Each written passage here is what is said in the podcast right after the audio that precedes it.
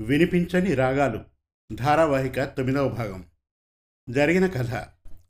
మధు భార్య పిల్లలు ఊర్లో లేని సమయంలో అతని క్లాస్మేట్ రజిత అతని ఇంటికి వస్తుంది. రజిత గోడకు తగిలించిన తన తండ్రి ఫోటో వంక తదేకంగా చూడడం గమనించాడు మధు. అతని దగ్గర సెలవు తీసుకుని హాస్పిటల్కు వెళ్తుంది రజిత. ఊరికి వెళ్ళిన మధు కుటుంబ సభ్యులు తిరిగి వస్తారు. భార్య చేతికి దొరికిన కాగితాన్ని చూసి ఆందోళన పడతాడు మధు. అది మధు చిన్ననాటి స్నేహితుడు సంపత్ కుమార్ జాతకం. అందులో అతనికి భార్య చేతిలో మరణం ఉన్నట్లు ఉంటుంది. ఆ కాగితాన్ని రజిత అక్కడ ఉంచినట్లు అనుమానిస్తాడు మధు. రజితకు కాల్ చేసి ఆమె వెళ్ళిన హాస్పిటల్కి వెళ్ళి ఆమెని కలుస్తాడు. అక్కడ బెడ్ మీద అచేతనంగా పడి ఉన్న తన స్నేహితుడు కుమార్ని చూస్తాడు. తన జీవితం నాశనం కావడానికి కారణం నువ్వేనని మధుని నిందిస్తుంది రజిత. జరిగిన కథను అతనికి ఇలా వివరిస్తుంది. జాతకాన్ని నమ్మిన కుమార్ రజితను వేరొక వివాహం చేసుకుని భర్తకు విడాకులిస్తే దోషం పోతుందని చెబుతాడు. అందుకు అంగీకరించదు రజిత. దాంతో ముహూర్త సమయంలో పవర్ కట్ చేసి రజితకు వేరే వాళ్ళ చేత తాళి కట్టిస్తాడు. శోభనం గదిలో కూడా వేరే వాళ్ళను పంపిస్తాడు. హోటల్ నుండి తప్పించుకొని ఒక పార్క్లో దాక్కుంటుంది రజిత. కుమార్ అతని స్నేహితుడు అక్కడికి వచ్చి రజితను చంపేయాలని అనుకుంటారు.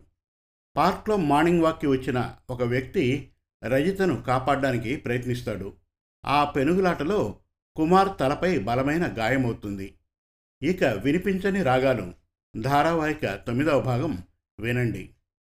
కుమార్ స్పృహ తప్పి పడిపోయాడు. అందరం అవక్కై చూస్తున్నాం. అతని స్నేహితుడు అక్కడి నుంచి పారిపోయాడు. తెల్లవారిపోయింది. వాకింగ్ వ్యక్తి నేను కలిసి కుమార్ని ఆటోలో ఇంటికి తీసుకెళ్ళాం. ఇంటి ముందు ఆటో ఆగేసరికి అమ్మా నాన్న బయటకు వచ్చారు నేను దిగాను. ఏమ్మా పొద్దున్నే ఆటోలో వచ్చేశారా? అంటూ నాన్న ఆటో దగ్గరికి వచ్చారు. ఇంకా అందులోనే కూర్చున్నారే? దిగండి అల్లుడు గారు అని నాన్న ఆటోలోకి చూశారు. షాక్ అయ్యారు రక్తం ఓడుతూ చలనరహితంగా కుమార్ కుమార్ అమ్మా నాన్న కూడా బయటికి వచ్చి చూసి మా కుమార్కి ఏవైంది? అంటూ పెద్దగా ఏడుపు మొదలుపెట్టారు. ఉష్ గట్టిగా అరవకండి. ఇరుగు పొరుగు పోగొతారు అప్పుడు మీ పరువే పోతుంది అన్నాడు నాతో పాటు వచ్చిన వ్యక్తి. అందరం కలిసి తోడుపట్టి కుమార్ని వాళ్ళింట్లోకి తీసుకెళ్ళి పడుకోబెట్టాం. కుమార్ని ఆ స్థితిలో చూసి కన్నీరు మున్నేరయ్యారు వాళ్ళ పేరెంట్స్. రెక్క తెగిన సీతాకోకలా ఉన్న నన్ను చూసి అమ్మా నాన్న బావురుమన్నారు. జుట్టు రేగిపోయి పూలదండ వాడి దారం వేళ్ళాడుతూ మురికి పట్టిన బట్టలు చూసి ఏదో పెద్ద ఘోరం జరిగి ఉంటుందని ఊహించారు. అమ్మ కాఫీ కలుపుకొచ్చి ఇచ్చింది. కాసిని మంచినీళ్ళు ఇవ్వమ్మా అన్నాను. అమ్మ తెచ్చిచ్చింది. నాతో వచ్చిన వ్యక్తి పార్క్లో జరిగిందంతా వాళ్ళతో చెప్పాడు. విని నిర్ఘాంతపోయారు వాళ్ళు. భగవంతుడా కుమార్కి ఇలాంటి బుద్ధి ఎందుకు పుట్టించావు? ఆడపిల్ల విషయంలో చేయకూడని పని ఎందుకు చేశాడు? అని వాళ్ళమ్మ ఏడ్చింది. నాన్న డాక్టర్కి ఫోన్ చేస్తే వచ్చాడు. ప్రథమ చికిత్స చేసి కుమార్ని ఇంకా కొనవిపురుతో ఉంది. వెంటనే హాస్పిటల్లో జాయిన్ చేయండి అన్నాడు. నేను వెంటనే స్నానం చేసి బట్టలు మార్చుకొని బయలుదేరాను. నాన్న నన్ను రావద్దన్నారు. అమ్మ కూడా వెళ్ళొద్దంది. అమ్మ నేను ఇంట్లోనే ఉన్నాం. వాళ్ళంతా కుమార్ని తీసుకుని హాస్పిటల్కి వెళ్ళారు. పార్క్లో నన్ను రక్షించిన వ్యక్తితో అమ్మ మీరు గనక లేకపోతే ఈరోజు నా కూతురు ఏమైపోయేదో. దేవుడల్లే వచ్చి రక్షించారు. మీ రుణం తీర్చుకోలేం అంది చేతులు జోడిస్తూ. నాదేముందమ్మా? అమ్మాయి జీవితం పెద్ద ప్రమాదంలో ఉంది. రక్షించాల్సిన భర్తే దారుణం చేయబోయాడంటే అది మామూలు విషయం కాదు. దీని వెనక ఎవరో ఉన్నారు. అమ్మాయిని మాత్రం జాగ్రత్తగా చూసుకోండి అని చెప్పి వెళ్ళిపోయారు. అమ్మ భయపడిపోయింది. నన్ను తన దగ్గరకు తీసుకుంది. వెన్ను నిమురుతూ అసలు ఇదంతా ఏంటమ్మా? నీకే ఇలా ఎందుకు జరిగిందే? అసలేం జరిగింది? హోటల్ గదిలో ఉన్నవాళ్ళు పార్కుకి ఎలా వచ్చారు? అంది. హోటల్ రూమ్లో జరిగిందంతా అమ్మతో చెప్పాను. అమ్మ నా మెడలో తాళి ఏదే? అంది. పెళ్ళిలో కుమార్ చేసిన దారుణాన్ని చెప్పి గుండె పగిలేలా ఏడ్చాను. ఇంతలో ఎంత పని జరిగిపోయింది నా తల్లి? పెళ్ళిలో ఆ గందరగోళం జరగడం కరెంట్ పోవడం అంతా కుమార్ చేశాడా? చివరికి నీ మెడలో వేరే వాళ్ళతో తాళి కట్టించడమేంటే? మేమక్కడే ఉన్నాంగా. మాకెవరికి తెలియకుండా ఎట్లా చేశాడు? అక్కడితో ఆక్కుండా ఇంత అన్యాయానికి ఒడిగట్టాడా? వాడు మామూలు చావు చావడు దౌర్భాగ్యుడు అని నోటికొచ్చినట్లు తిట్టిపోసింది. అమ్మా కుమార్ చేసింది తప్పే కానీ దీని వెనుక ఒక జ్యోతిష్యుడు ఉన్నాడు. అతను ఆడించినట్టల్లా కుమార్ ఆడుతున్నాడు. ముందు అతన్ని పట్టుకుని బుద్ధి చెప్పాలి. అతనితోనే కుమార్కి చెప్పించాలి అన్నాను. అందుకే నిన్ను వెతుక్కుంటూ మీ ఇంటికి వచ్చాను. నీ మనస్సుకు శాంతి లేకుండా చేద్దామనే కుమార్ని అక్కడి నుంచి ఇంత దూరం తీసుకొచ్చి ఇక్కడ హాస్పిటల్లో ఉంచి వైద్యం చేయిస్తున్నాను. క్షణక్షణం నీకు నరకం చూపించాలనే వచ్చాను. మా జీవితాలతో ఆడుకున్న నిన్ను సుఖంగా ఉండనివ్వకూడదనుకున్నాను. మేమెంత నరకయాతన అనుభవించామో నిన్ను అలాగే భయంతో ఈ ఊరు వదిలిపోయేలా చేద్దామనుకున్నాను. రజిత చెప్పడం పూర్తయింది. మధు స్థాణువులా ఆమెనే చూస్తున్నాడు. ఇదంతా తన వల్ల ఎలా జరిగిందో అర్థం కాలేదు. అక్కడున్న వాటర్ బాటిల్ తీసుకొని నీళ్ళు తాగాడు. రజిత మొహంలోకి చూశాడు. ఇంత క్రోధాన్ని దాచుకొని ఇంటికి వచ్చిందా? My god! కానీ ఏమీ చెప్పకుండానే వెళ్ళిపోయింది. ఎందుకు? కిటికీ దగ్గరకు వెళ్ళి నిలబడ్డాడు. రజిత చెప్పిన ఒక్కొక్క సీన్ కళ్ళ ముందు కనపడినట్లయింది. లోకంలో ఇలా కూడా జరుగుతుందా? భార్యకి వేరొకరితో తాళి కట్టిస్తారా? తొలిరే కూడా. ట పరమ దారుణానికి ఒడిగట్టాడు. కానీ ఇదంతా తను చేశాననుకుంటోంది రజిత. ఇందులో నా ప్రమేయం ఏమీ లేదని చెప్పాలి. రజిత దగ్గరికి వచ్చి కూర్చున్నాడు. మొహంలోకి చూశాడు మధు. మునుపటి క్రోధం ఆమెలో లేదిప్పుడు. ప్రశాంతంగా ఉంది. అలసిపోయినట్లు కనురెప్పలు మూసుకుంది. కాసేపు నిశ్శబ్దం తరువాత రజిత నీ విషయంలో జరిగింది మాత్రం దారుణం. కుమార్ని నేను ఏమాత్రం సమర్థించను. నువ్వొకటి తెలుసుకోవాలి. నీ విషయంలో అతను చేసే పనికి ఎలాంటి మద్దతు ప్రకటించలేదు. అసలు అలా చేస్తాడని కూడా నాకు తెలియదు మేం కలిసి ఏడాది కావస్తోంది. అతను నాకే విషయం చెప్పలేదు. నేనతన్ని ప్రోత్సహించను లేదు. నన్ను నమ్ము అన్నాడు మధు. రజిత కళ్ళు తెరిచి నిప్పులు కురిపించేట్లు చూసింది. ప్రత్యక్షంగా కాకపోయినా కుమార్ అలా మారిపోవడానికి పరోక్ష కారకుడివైతే నువ్వే. అతని మనసును చెడగొట్టింది నువ్వే. జాతకం పేరుతో అతని మెదడు తొలిచేశావు తప్పుదోవ పట్టించావు.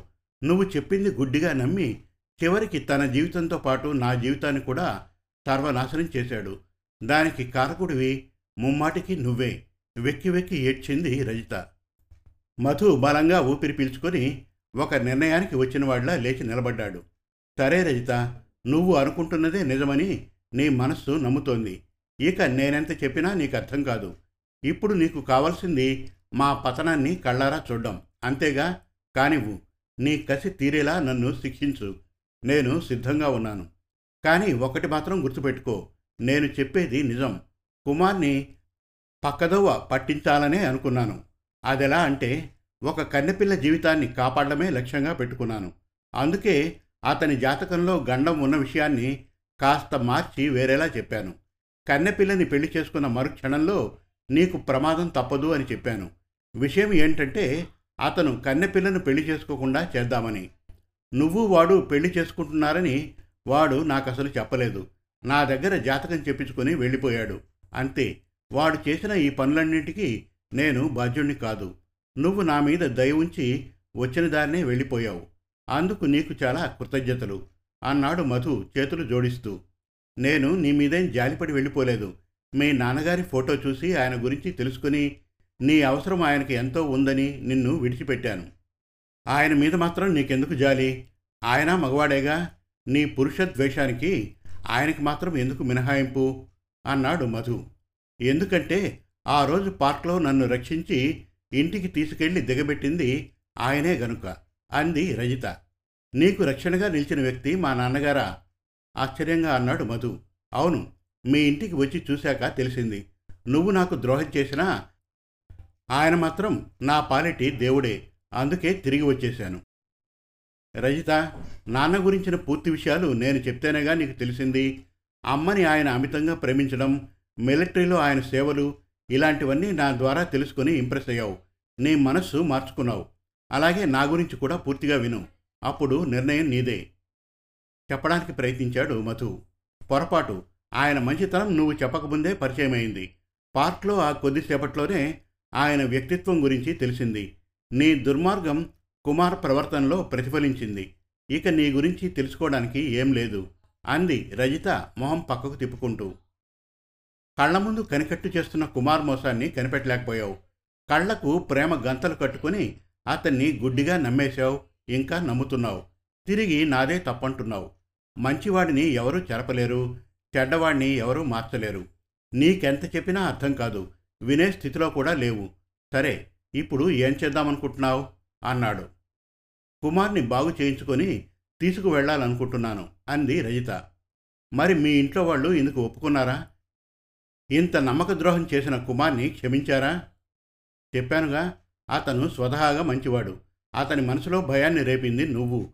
విష బీజాల్ని నాటింది నువ్వు. ఎవరిని పెళ్ళి చేసుకోవాలో నిర్ణయించింది నువ్వు. అతన్ని గందరగోళంలో పడేశావు. అందుకే అతను అలా పిచ్చిపట్టిన వాడిలా ప్రవర్తించాడు. వాళ్ళతో అదే చెప్పాను.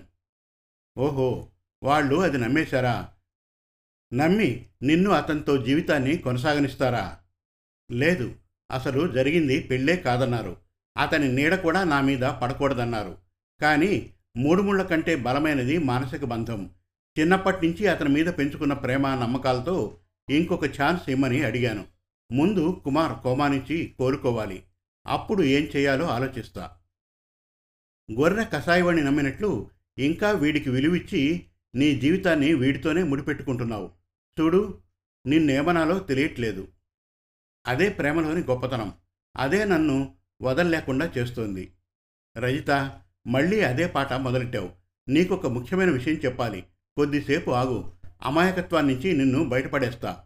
అంటూ ఎవరికో ఫోన్ చేసి మాట్లాడాడు మధు. ఇంతలో నర్సు వచ్చి కుమార్కి ఇంజెక్షన్ ఇచ్చింది. మీరింకా వెళ్ళలేదా? విజిటింగ్ అవర్స్ అయిపోయాయి అంది. నేను విజిటర్ని కాను. ఎవరో ఒకరే ఇక్కడ ఉండాలి సార్. డాక్టర్ చూస్తే మమ్మల్ని తిడతారు అంది నర్సు. మరేం పర్వాలేదు. కాసేపట్లో ఈవిడ వెళ్ళిపోతుంది. నేనుంటాను అన్నాడు మధు. మీలో ఎవరున్నా సరే ఒకళ్ళే ఉండండి. సీసీ కెమెరాల్లో చూశారంటే అదో గొడవ అని చెప్పి వెళ్ళిపోయింది నర్సు. మధు ఫోన్ రింగ్ అయింది. రూమ్లోంచి హాస్పిటల్ కిందకు వెళ్ళాడు. ఒక అమ్మాయిని తీసుకుని పైకొచ్చాడు. ఆమె చాలా సాదా సీదాగా ఉంది. అసలు ఏ ఆభరణాలు లేవు. నుదుటన బొట్టు కూడా లేదు. వయస్సు పాతిక పైన ఉండొచ్చు. ఛాయ ఒడ్డు పొడుగు ఉంది.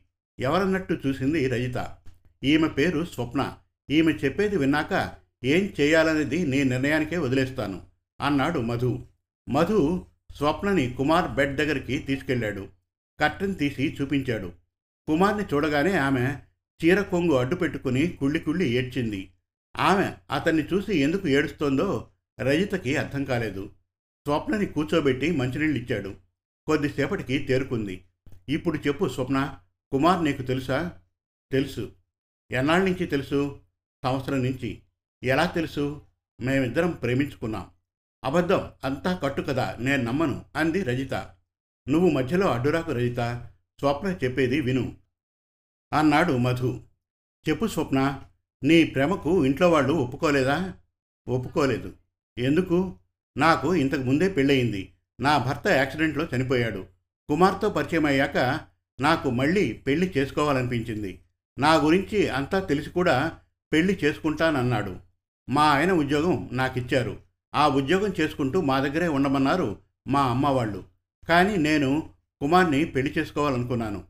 పెళ్ళి చేసుకుంటే ఆ ఉద్యోగం పోతుంది. పోయినా సరే కుమార్ నాకు ముఖ్యం అనుకున్నాను. కుమార్ మా ఇంటికి వచ్చి మా పెళ్ళికి అమ్మా నాన్నల్ని ఒప్పించాడు. కుమార్కి ఉద్యోగం వచ్చాక పెళ్ళి చేస్తాం అని చెప్పారు మా వాళ్ళు. కొన్నాళ్ళు పోయాక కుమార్ నా దగ్గరకు వచ్చి నిన్ను పెళ్ళి చేసుకోలేనని చెప్పాడు. తనని మర్చిపోమన్నాడు. ఎందుకు అని అడిగితే తనకి ప్రాణగండం ఉందని ఎవరో చెప్పారట. తన వల్ల నేను రెండోసారి విధవనవడం ఇష్టం లేదని అన్నాడు.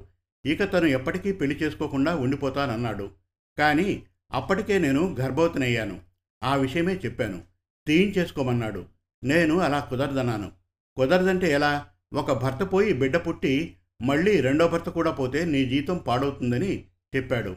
అతను చెప్పింది కూడా నిజమే అనిపించింది. అతను చెప్పినట్లే ఆ బిడ్డని భూమి మీదకి రానివ్వలేదు.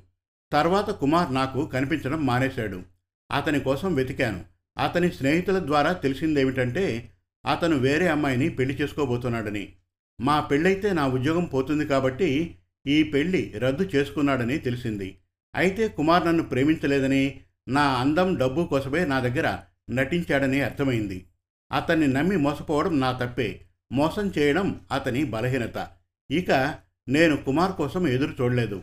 ఇప్పుడు ఇక్కడ ఇలా కనిపించాడు అంది స్వప్న. రజిత అంతా విని మ్రాన్పడి చూసింది. ఇదంతా నిజమా? కుమార్ ఇద్దరు ఆడవాళ్ళ జీవితాలతో ఆడుకోవాలనుకున్నాడా? నమ్మలేకపోతున్నాను అంది. అవును రజిత స్వప్నతో కుమార్ వ్యవహారం మొత్తం నాకు తెలుసు. జాతకం చెప్పమంటూ నా దగ్గరికి వచ్చినప్పుడు స్వప్న విషయం అడిగాను. అసలు మా మధ్య అలాంటిదేం లేదు. భర్త లేకపోవడంతో స్వప్న నా మీద మనసు పడి నా చుట్టూ తిరుగుతోంది. ఎలాగోలా తనని వదిలించుకుంటాలే అన్నాడు. స్వప్న మా కొలీగ్ చెల్లెలు. నేను వాళ్ళ ఇంటికి వెళ్ళినప్పుడు కుమార్ స్వప్నని పెళ్ళి చేసుకుంటానని స్వయంగా అడిగినట్లు చెప్పారు వాళ్ళ నాన్నగారు. వాళ్ళు చెప్పిన దానికి కుమార్ చెప్పిన దానికి పొంతడలేదు అందుకే కన్నెపిల్లని చేసుకుంటే నీకు ప్రాణగండం ఉంది. పెళ్ళైపోయిన అమ్మాయిని చేసుకుంటే ఆ ముప్పు తప్పుతుందని చెప్పాను. సరే అని చెప్పి వెళ్ళిపోయాడు. దాన్ని ఇలా వక్ర బుద్ధితో ఆలోచించి వేరొకరితో నీ పెళ్ళి జరిపించి నీతో జీవితం పంచుకోవాలనే పథకం వేస్తాడని నేను ఊహించలేదు. అన్నాడు మధు. నాకిప్పుడంతా అర్థమైంది మధు. ముందు నన్ను వేరే పెళ్ళి చేసుకుని తెగదెంపులు చేసుకుని వచ్చేయమన్నాడు. నేను ఒప్పుకోకపోవడంతో నాకు తెలియకుండానే నా పెళ్ళి వేరెవరితోనో జరిపించాలనే నీచపు ఆలోచన చేశాడు. కానీ అతనిపై నాకున్న ప్రేమని తన అవసరానికి అనుగుణంగా వాడుకున్నాడు. నాతో నమ్మకంగా ఉంటూనే నా గొంతు కోశాడు కన్నీళ్ళు ఎండిన కళ్ళతో శూన్యంలోకి చూస్తూ అంది రజిత. నీ పరిస్థితి ఇంకా మేలు. పాపం స్వప్నని చూడు. ఆమె మనస్సు ఎంతగా గాయపడిందో. నీకు నీ కన్నవాళ్ళ సానుభూతన్నా మిగిలింది. ఆమెకు జరిగిన దానికి అది కరువయింది అన్నాడు మధు స్వప్నవంక జాలిగా చూస్తూ.